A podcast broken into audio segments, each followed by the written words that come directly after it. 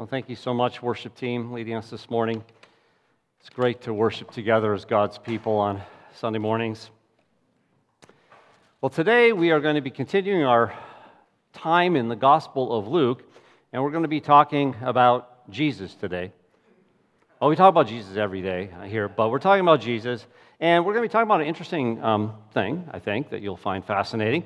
Now, when we talk about, uh, most Christians believe that there's some type of a relationship between what we see in the Old Testament as the Sabbath and what we see in the New Testament as the Lord's Day. Now, of course, there's a whole lot of disagreement on this over the history of the church. And we're going to leave that all to the end today, so you don't have to worry about that. So at the very end, I'll give you a quick summary of, of all of those things. But we know that it's about two things primarily it's about worshiping the Lord, and it's about resting in Him. And that's what it's about. And so this morning, we're going to be looking at Jesus and his addressing of the Sabbath question. He is Lord of the Sabbath, as we will learn this morning. And the Sabbath was very, very important in the daily and weekly life of people in the times of Jesus, of course. Everyday life is shaped by Sabbath observance. And it's based upon, of course, God's law, the fourth commandment. And this, of course, has its foundation even in God's creation. And the Sabbath for the Jewish people is one of the very important signs of the Mosaic covenant. I want to just read to you that commandment. In Exodus 20, verse 8 and following, it says, Remember the Sabbath day to keep it holy. Six days you shall labor and do all of your work, but the seventh day is a Sabbath to the Lord your God. In it you shall not do any work, you or your son or your daughter, your male or your female servant, or your cattle, or your sojourner who stays with you. For in six days the Lord made the heavens and the earth, the sea and all that is in them, and rested on the seventh day. Therefore the Lord blessed the Sabbath day and made it holy. You know, even today, for us, you know, this has shaped so much 1700 years of Western Christian culture and culture. And it's part of how we describe and talk about ourselves and what our identity is as the people of God. But you know, Luke, in his gospel account, is not primarily interested in teaching us a whole lot about the Sabbath. Luke is interested in teaching us about Jesus and who he is. And that's why we are here this morning. And he wants to show us yet another bold claim that our Lord Jesus makes, and that is, is that we are to worship and rest in Jesus because Jesus is the Lord of the Sabbath. So let us pray. The Lord Jesus, we come to worship you, continue in our worship of you this morning, for you are our strong and mighty Savior, are the eternal Son of God, the one who became a human being and suffered and died as the righteous one for the unrighteous for you have brought us to God and have given to us your very righteousness that we can stand justified before the Father eternally. We praise you, Lord Jesus, that you are Lord of the church, that you are the Lord of our lives, as we will see today, that you are Lord of the Sabbath. And we pray that you would give us understanding and cause us to worship and rest in you. Amen. So, Luke presents us with two Sabbath scenarios in our passage today. So, we're in Luke chapter 6. You can turn there in your Bibles, it's also printed for you uh, on your worship folder. Luke 6, 1 through 11. I'm going to read the whole thing in advance today. So, on a Sabbath, while he was going through the grain fields, speaking of Jesus, his disciples plucked and ate some heads of grain, rubbing them in their hands. But some of the Pharisees said, Why are you doing what is not lawful to do on the Sabbath. And Jesus answered them, Have you not read what David did when he was hungry, he and those who were with them, how he entered the house of God and took and ate the bread of the presence, which is not lawful for any but the priests to eat, and also gave it to those with him? And he said to them, The Son of Man is Lord of the Sabbath. On another Sabbath, he entered the synagogue and was teaching, and a man was there whose right hand was withered. And the scribes of the Pharisees watched him to see whether he would heal on the Sabbath, so that they might find a reason to accuse him. But he knew their thoughts, and he said to the man with the withered hand, Come and stand here. And he came and stood there. And Jesus said to them, I ask you, Is it lawful on the Sabbath to do good or to do harm? To save a life or to destroy a life? And after looking around at them, looking around at them all, he said to them, Stretch out your hand. And he did so, and his hand was restored. But they were filled with fury and discussed with one another what they might do to Jesus. So, there's a couple things that we're thinking about, I'm sure, at this point is I mean, Jesus is elevating, of course, the need for mercy toward fellow human beings, even if it happens to be on the Sabbath.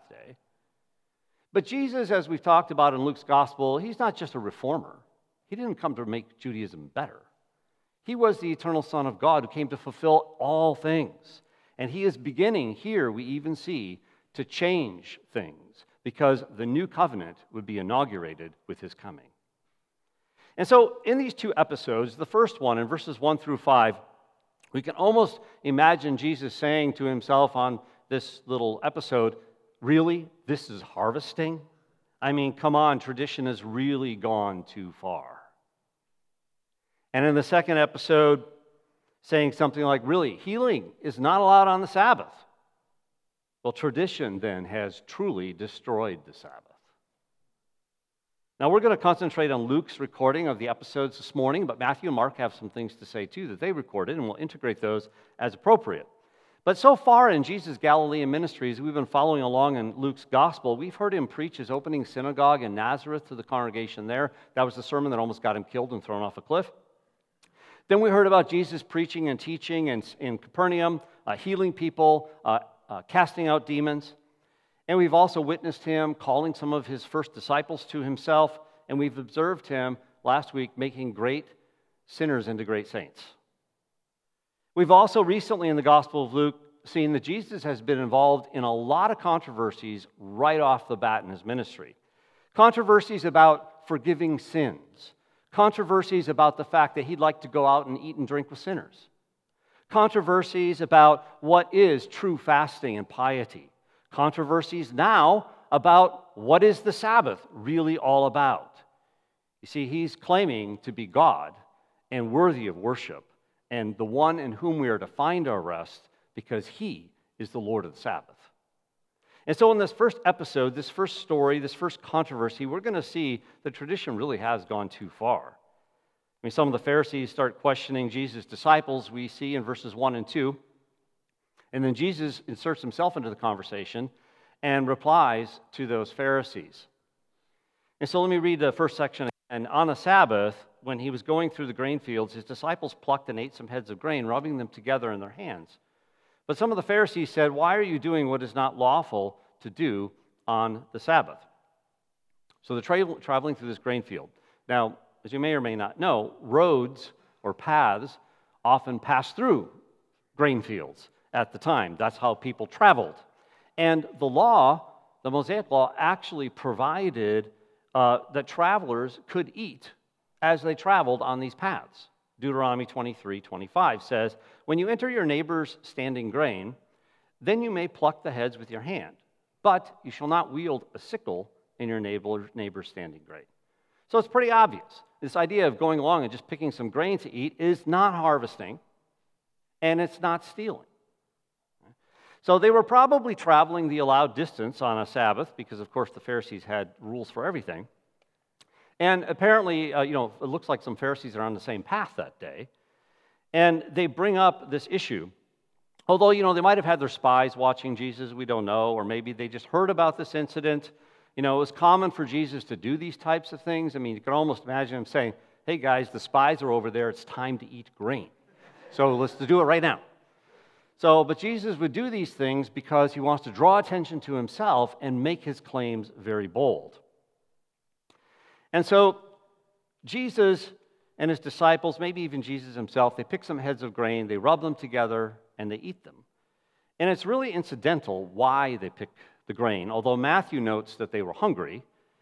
But the simple event, which was in complete adherence to the law, becomes an issue because of a clash with the Pharisees' traditions, also known as the oral Torah, or the oral law, or basically the rules that they made up to try to keep the written word.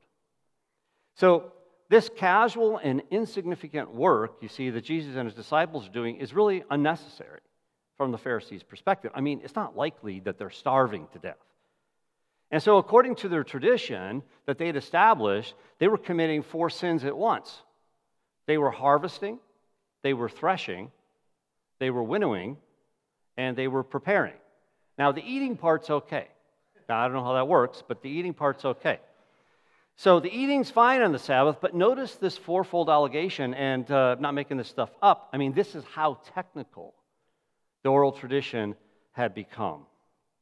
But you know, we know as well that this is what happens when human reasoning gets out of control with God's word. And people start making up things that are not in the Bible as if they're holier and smarter than God. And there's no exception to evangelical Christians, especially in this country, right? And so when this reasoning in our human minds on God's word and what we should require of people gets out of control, we're really establishing a righteousness based on ourselves and on behaviors. That's another topic for another day that we'll get into. But you see, it denies the gospel when we replace the gospel with works or things that we think are going to somehow gain a righteousness with God. It's not about gaining a self righteousness with God, it's about getting Jesus' righteousness because only his righteousness is going to get us into heaven. Well, the Pharisees question Jesus' disciples, but it's going to be Jesus who answers them. A rabbi is responsible for his students, a teacher is responsible for his students, and Jesus seems to be setting a very poor example uh, with people. I mean, he ought to know better than this to condone such behavior. And so Jesus then injects himself into the conversation in verses 3 to 5 and answers them. And he says to them, Haven't you read what David did when he was hungry? This is King David, not king at the time, but he and those who were with him how he entered the house of God and took in the bread of the presence, which is not lawful for any but the priests to eat, and also gave it to those who are with him. And he said to them, The Son of Man is Lord of the Sabbath. So Jesus responds with a very significant text in the scripture and insinuates that they must not understand it, these teachers of the law. And he cites this example from David's life. It's in 1 Samuel chapter 21. And it's during his early flight from Saul. And he quotes it here in the form of a question and concludes with a very bold application to himself. So I'll just read the little story to you. It's not that long 1 Samuel 21, verses 1 through 6. It says, Then David came to Nob, to Ahimelech the priest, and Ahimelech came trembling to meet David and said to him, Why are you alone and no one with you? And David said to Ahimelech the priest, The king has commissioned me with a matter and has said to me, let no one know anything about the matter on which I'm sending you and with which I've commissioned you, and I have directed the young men to a certain place. Now, therefore, what do you have on hand? Give me five loaves of bread or whatever can be found. And the priest answered David and said, There's no ordinary bread on hand, but there's consecrated bread, if only the young men have kept themselves from women. And David answered the priest and said to him, Surely women have been kept from us as previously when I set out and the vessels of the young men are holy. Though it was an ordinary journey, how much more than today will their vessels be holy? So the priest gave him the consecrated bread, for there was no bread there but the bread of the presence, which was removed from before the Lord in order to put hot bread in its place when it was taken away. And that's the whole story. So David entered the tabernacle probably on a Sabbath because of the changing of the bread, but that's not really specified, and it's not really the point here. But he and his men eat this consecrated bread, which is not lawful for them to eat. Only the priests could eat it. And in addition, as you may or may not know, David's lying through his teeth the whole time. Okay? He's lying. King Saul did not send him on this journey. He's running away from Saul because Saul's trying to kill him. So he's not on a mission for the king. And he wasn't fleeing from him. So, which violation do you think Jesus has in mind? Is it the violation that he's breaking the Sabbath? Is it the violation that they're not eating lawfully, or both maybe. But you see, think back about Jesus' disciples. They're not even eating, what, eating what's forbidden. And in the story, Jesus' disciples were not hungry like David's men. They were, and they were eating a lot less than David's men would eat. And Jesus' disciples were really not breaking the Sabbath. And bottom line, Jesus' disciples were not lying about what they were doing. So David, of course, is recognized, and the reason Jesus uses this example is that David is the recognized messianic type. That, that, that people knew they were looking for the Messiah to come, and he would be like David.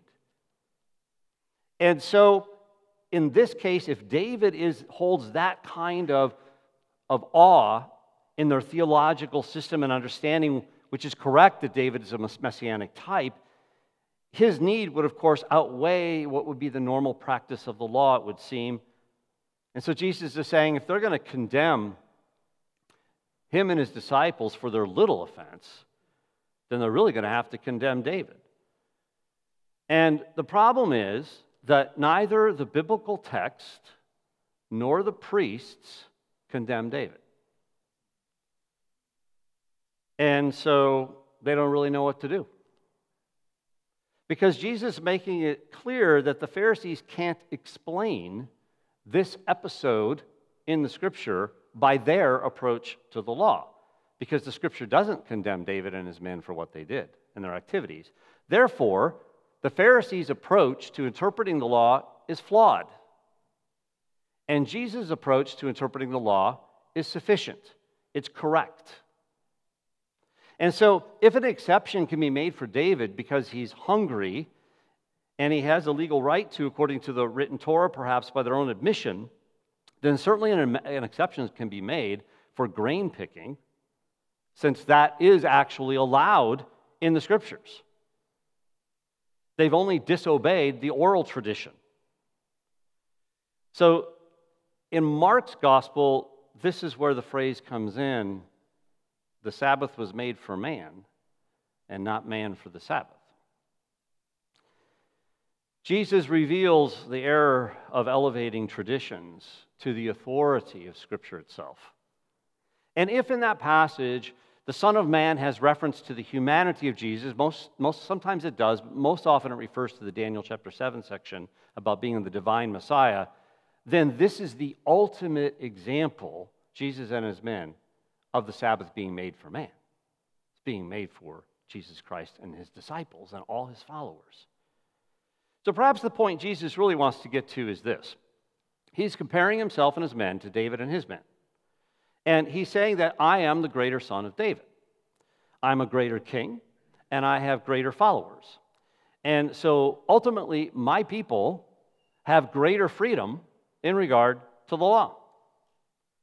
In fact, it's so elevated that Jesus claims divine authority when he uses the phrase Son of Man to refer to himself because it references Daniel chapter 7 and that messianic figure in Daniel 7 who is also divine, God. And it applies, and he applies it in saying that he is the Lord and he's the Lord of the Sabbath, even. In fact, this came up just before in Luke's gospel in chapter 5, verse 24, when he talks about forgiving sins and that the Son of Man has authority to do this. Now, of course, it's ultimately based on the fact that Jesus died for sins and was raised to life for our justification. But this means that Jesus is the divine Messiah, and it's his Sabbath to begin with. So he can do whatever he wants with his Sabbath. That's what's going on in the storyline. Matthew, then, in his gospel, goes even deeper to talk about all the implications, or many of them, for, the, for Sabbath observance, for the temple, for how we understand prophets.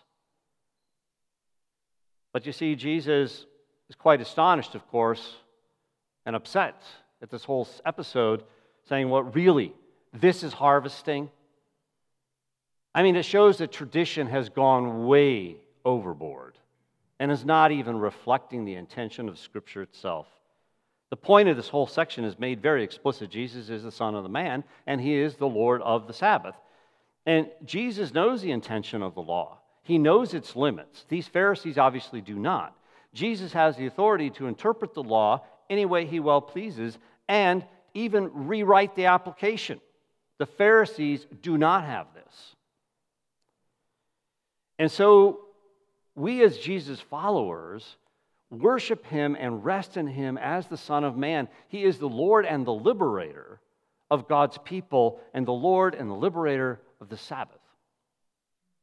So, in the second Sabbath story, the controversies just continue to build. Jesus is Lord of the Sabbath is being proven yet again. The tradition has really destroyed it. The scribes and the Pharisees in verses 6 to 7 are watching what Jesus is going to do in the synagogue because all they really care about is, is catching him. And then in verses 8 and 9, he confronts them in their evil straight up. And then in verses 10 and 11, he heals the man, and the leaders boil over with rage. That's our storyline. Verses 6 and 7 begins. And on another Sabbath, not necessarily the next one, but on another Sabbath, he entered the synagogue and was teaching, and a man was there whose right hand had been withered. And the scribes and the Pharisees watched him to see whether he would heal on the Sabbath so that they might find a reason to accuse him. So it's not necessarily the next Sabbath. There are probably many Sabbaths that Luke and the other gospel writers could have picked from where Jesus did these kinds of things. So he's teaching like he did in Nazareth, like he did in Capernaum. You know, he would get up, he would read a passage of scripture, and then he would spend time explaining it to the people. And also realize that along with his powerful and authoritative teaching, Jesus is gaining a reputation very quickly for breaking Sabbath rules. That's what Jesus was doing. And he would even heal on the Sabbath. And so people would show up when he was in town because who knows what he's going to do today. This would be very interesting. So there's a lot of debate on how you would care for the sick at the time if it happened at the Sabbath day and you had to care for someone. And now, in general, the tradition at the time allowed for uh, deeds of mercy on the Sabbath only if they were life and death matters. So if they were life and death, then you could do something about it. But if not, you know, it could just wait till the morning. Now, the reason is there's plenty of opportunity, of course, to perform deeds of mercy on, on six days. What in the world do you need to be doing it every single day for? And there are only two exceptions, of course uh, birth, because sometimes, you know, you can't control that. And so, and then, of course, the other one that's really important is circumcision. So you can make an exception for those two things that are very, very important. Well, there's this man at the synagogue, has a withered hand. We don't know why he has a withered hand. Maybe he was in an accident or something. But the religious leaders probably know he's going to be showing up. And so they show up. And these scribes and Pharisees that we've talked about earlier, they decide the synagogue would be a good place to trap Jesus. They could trap him both in his theology and they could trap him in what he does on the Sabbath. Now, the only reason that they show up, we realize, is because they have these sinister motives. They didn't show up at the synagogue to worship God, they didn't show up at the synagogue to rest in God. They showed up at the synagogue to criticize Jesus. So, we as the reader are asking, who is really breaking the Sabbath here now? You have an idea?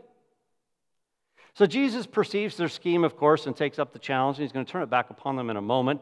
And in this episode, Jesus is going to make the point that it's lawful to do good on the Sabbath, contrary to the, to the tradition, which only allowed healings like this if they were life and death matters. And in fact, it's really interesting in the story because this man doesn't even ask to be healed. Jesus just does it to him. And he gets used as an example for the leaders. And so then in verses 8 and 9, it continues in the story. But he knew their thoughts, and he said to the man with the withered hand, Come and stand here. And he rose and stood there. And Jesus said to them, I ask you, is it lawful on the Sabbath to do good or to do harm, to save a life or to destroy it? And he's not happy when he says those words. So Jesus is aware of the thoughts and intentions of these religious leaders who decide to show up that day. And he knows very deeply what's in their hearts because he's God, remember. And so, taking advantage of the opportunity, he calls the man with the withered hand forward. And so the man comes and stands up there. Next, there's going to be some major public confrontation that's going to happen. And Jesus gives a justification for the healing before he performs it on the Sabbath. Jesus argues that just as some necessities supersede Sabbath traditions, which they all already know and agree to, some of them, so does healing mercy. That's a necessity. And Matthew here has the argument about rescuing a sheep in the pit on a Sabbath. But although against their traditions, Healing mercy on the Sabbath is in line with the scriptures. And again, the scribes and Pharisees have misread, misinterpreted the law, decided that they are smart enough and holy enough to add to God's word. The truth is that it's lawful to do good on the Sabbath, it's lawful to heal on the Sabbath. And in Luke and in, in Mark's gospel, Jesus drives home the point very forcefully. And he asks this question, and it's recorded for us elsewhere that he looked around in anger and in grieved heart. Is it more legal on the Sabbath to do good or harm or to save a life or to destroy it? This is a question that has options but no options. This is an attacking question on purpose. Jesus even seems to be saying that to not do good when you have an opportunity to do good on the Sabbath, that's the real sin. Don't miss Jesus' implication that they are actually advocating harm. That's what he's insinuating. He's insinuating that they are the ones that are destroying people's lives. And even if the healing could wait, wouldn't it be evil to do so? I mean, the good could be done right now. Why not just do it? And then Jesus heals the man, and the leaders boil over with rage in verses 10 and 11. And after looking around at them all, so the man's standing right there. And Jesus looks intently at the whole crowd before he makes his point. And he simply says, Stretch out your hands. And he did so, and his hand was restored. But they were filled with fury and, and discussed with one another how, what they might do to Jesus. Jesus is making the most of the situation. He planned it, of course. He's looking all around, gazing at each person in the synagogue. Mark records it this way And after looking around at them with anger, grieved at their hardness of heart, he said to the man, Stretch out your hand. And he stretched it out, and his hand was restored. Notice again in Luke's gospel, Jesus healed the man's withered hand, in a sense, with a word. I mean, technically it's four words, but with a word. We've seen this in Luke so far already, so many times. Jesus just says things and they happen. And interestingly, we're not told anything about whether the man had faith beforehand or he has faith in Jesus afterward. And we're not told anything about the amazement of the people, which Luke seems so interested in always recording. This proves Jesus' authority as the Son of Man and the Lord of the Sabbath, which has already been what we've been talking about in this section of Luke. Notice also that when you think about it, did Jesus really actually do anything on the Sabbath? No, he didn't do anything. All he did is say something. He didn't even do anything. From a human perspective, God's the one who did the work. Maybe they should blame him because he worked against their Sabbath traditions. By God's healing, Jesus' Sabbath principles are confirmed, and then in the synagogue of all places. On another occasion, Sabbath occasion as well, John's gospel records in John chapter 5, verse 16 and following. And for this reason, the Jews were persecuting Jesus because he was doing these things on the Sabbath. But he answered them, My Father is working even still, and I myself am working. Very purposeful. God works and Jesus works. The scribes and the Pharisees are filled with this mindless, irrational rage. They're livid over this whole situation because they've been shown up in public, of course, uh, by this very bold claim of Jesus. And their whole religious traditions are, are, are starting to be attacked. And they start to see that Jesus is a very serious threat to the Judaism that they've constructed and their authority and their power over this whole system that they've created. And so they discuss what to do with Jesus. Mark indicates that they're seeking to destroy him already. Luke enjoys telling us the story gradually about the death plot that they have against Jesus. And so it just sort of unfolds gradually in Luke's gospel. But here we see that perhaps this anger and this intent to kill Jesus started way earlier in his ministry than sometimes we think it did. Sometimes we think it's only at the very end. But they're already plotting on how they're going to take care of him. You see, tradition has truly destroyed the Sabbath if you can't even heal somebody on that day. And Jesus is showing that He's the Lord of the Sabbath, that He brings the right interpretation, and He keeps the proper observance. Jesus is Lord of the Sabbath, again. He restored the Sabbath they destroyed. And more than that, he's implying that he's going to be bringing in some pretty radical changes, things that people could never imagine, because the old covenant is about to be replaced by the new covenant in his blood. And more than they can ever imagine is going to be, impl- uh, be brought to fruition, because in the new covenant, we will learn that Jesus is the rest that his people need.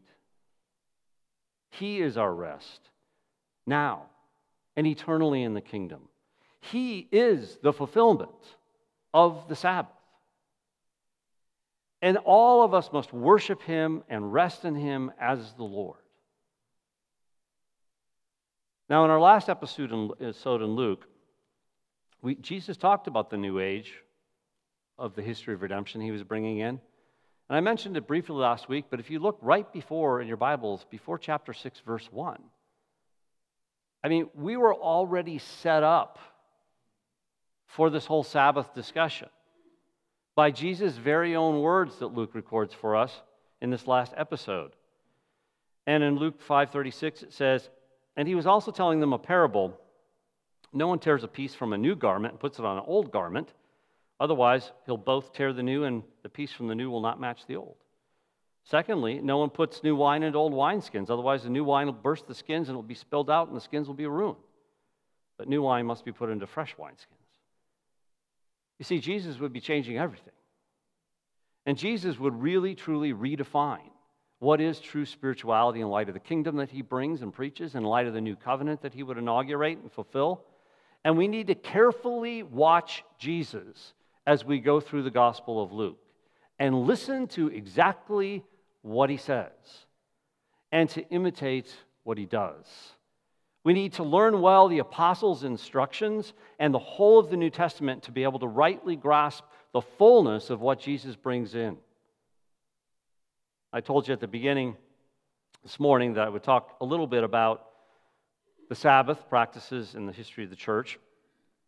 Church history is one of my favorite things to study, so uh, lucky you, you get to hear things occasionally.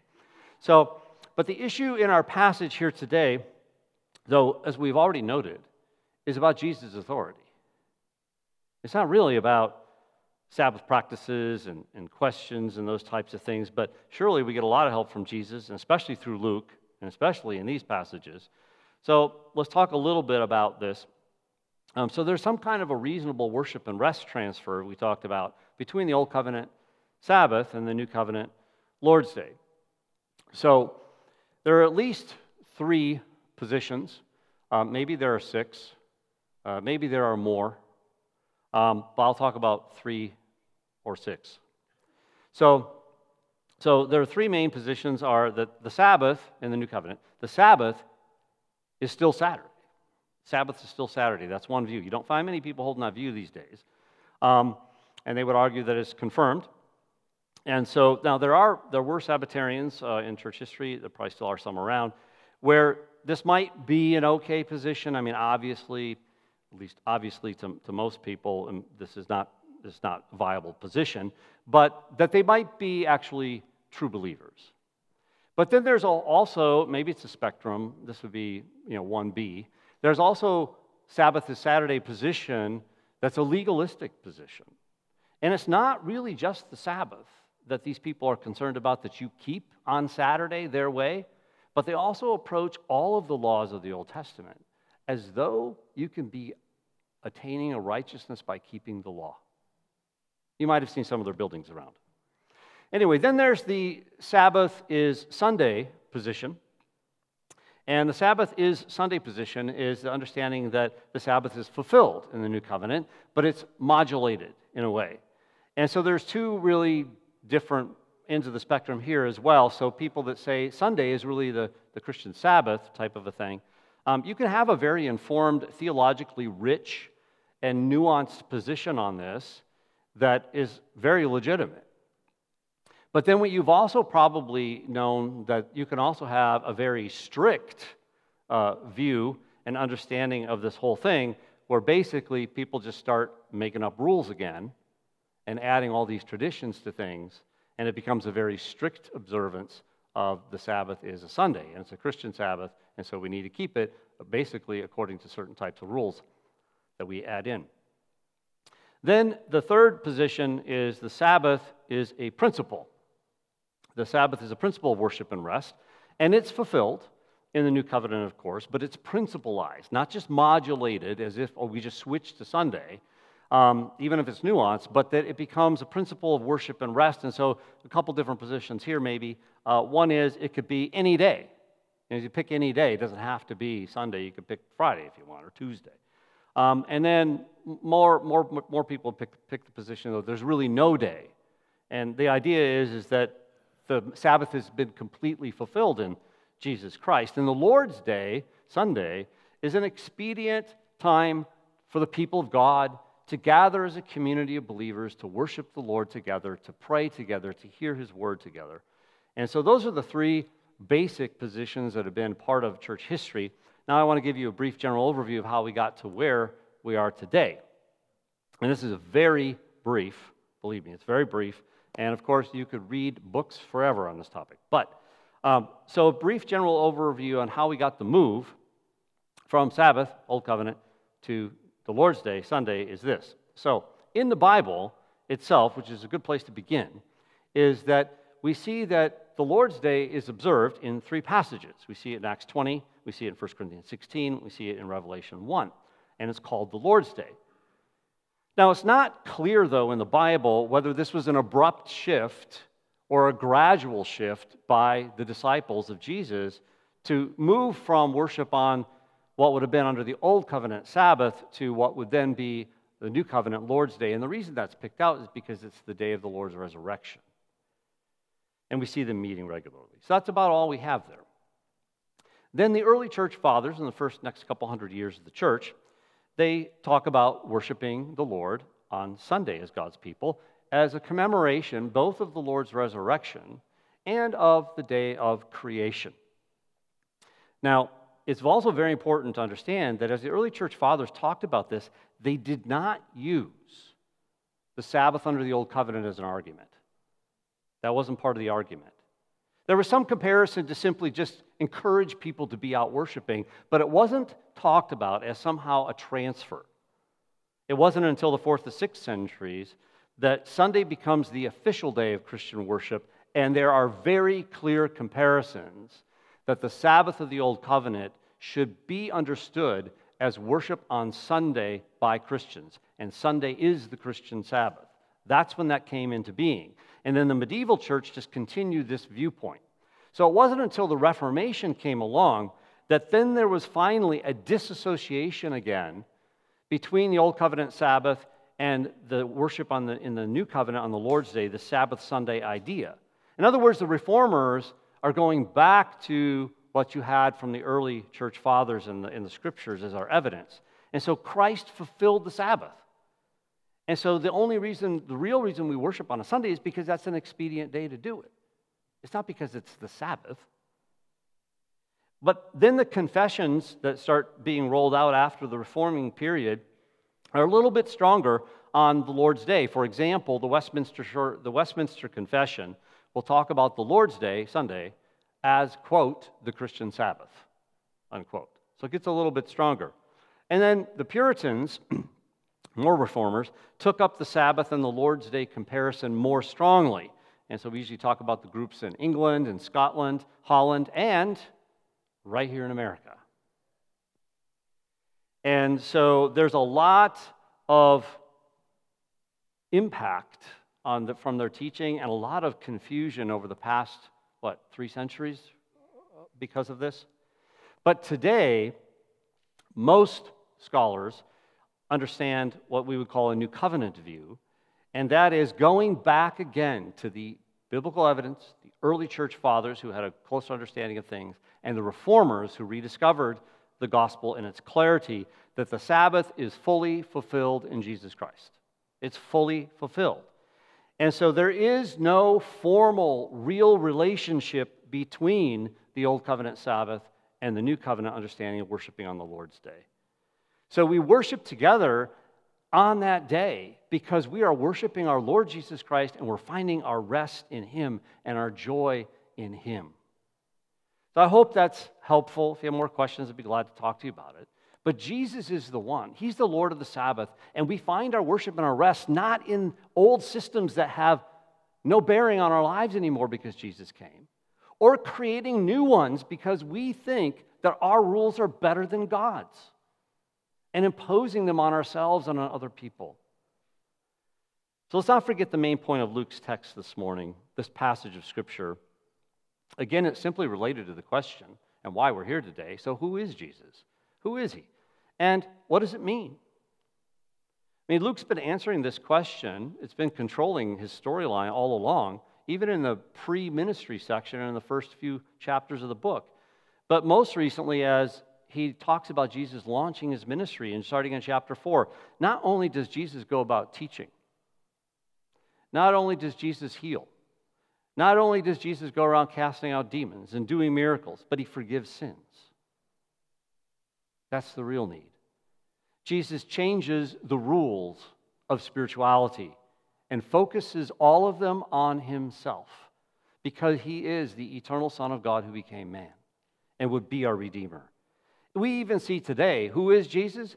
He's the one who changes and commands Sabbath law and tradition. It's an amazing Savior we have and what he came to do and accomplish. So, who is Jesus today? We read in Luke Jesus is the Son of Man who is the Lord, the Lord God. And what does that mean? It means that we have to worship Jesus as Lord and Savior and find our rest and our worship and our hope in Him alone. That's what our passage teaches. So let me pray for us. Lord Jesus, we worship you this morning in great joy, knowing that you have fulfilled all things on our behalf and have set us free to worship you in truth and in holiness because of your work on the cross in our lives and the granting of your Spirit within us. We pray that you would fill us with joy and cause us to be ones that constantly are in awe of who you are, who want to worship you with our whole being and to find our rest in you and not find our rest in anything else, in any kind of religiosity or things that we make up that may sound good but really are just forms of self righteousness but that we would find our rest in your righteousness that you procured for us and that is ours for eternity. And we pray that you would be glorified in your church. Amen.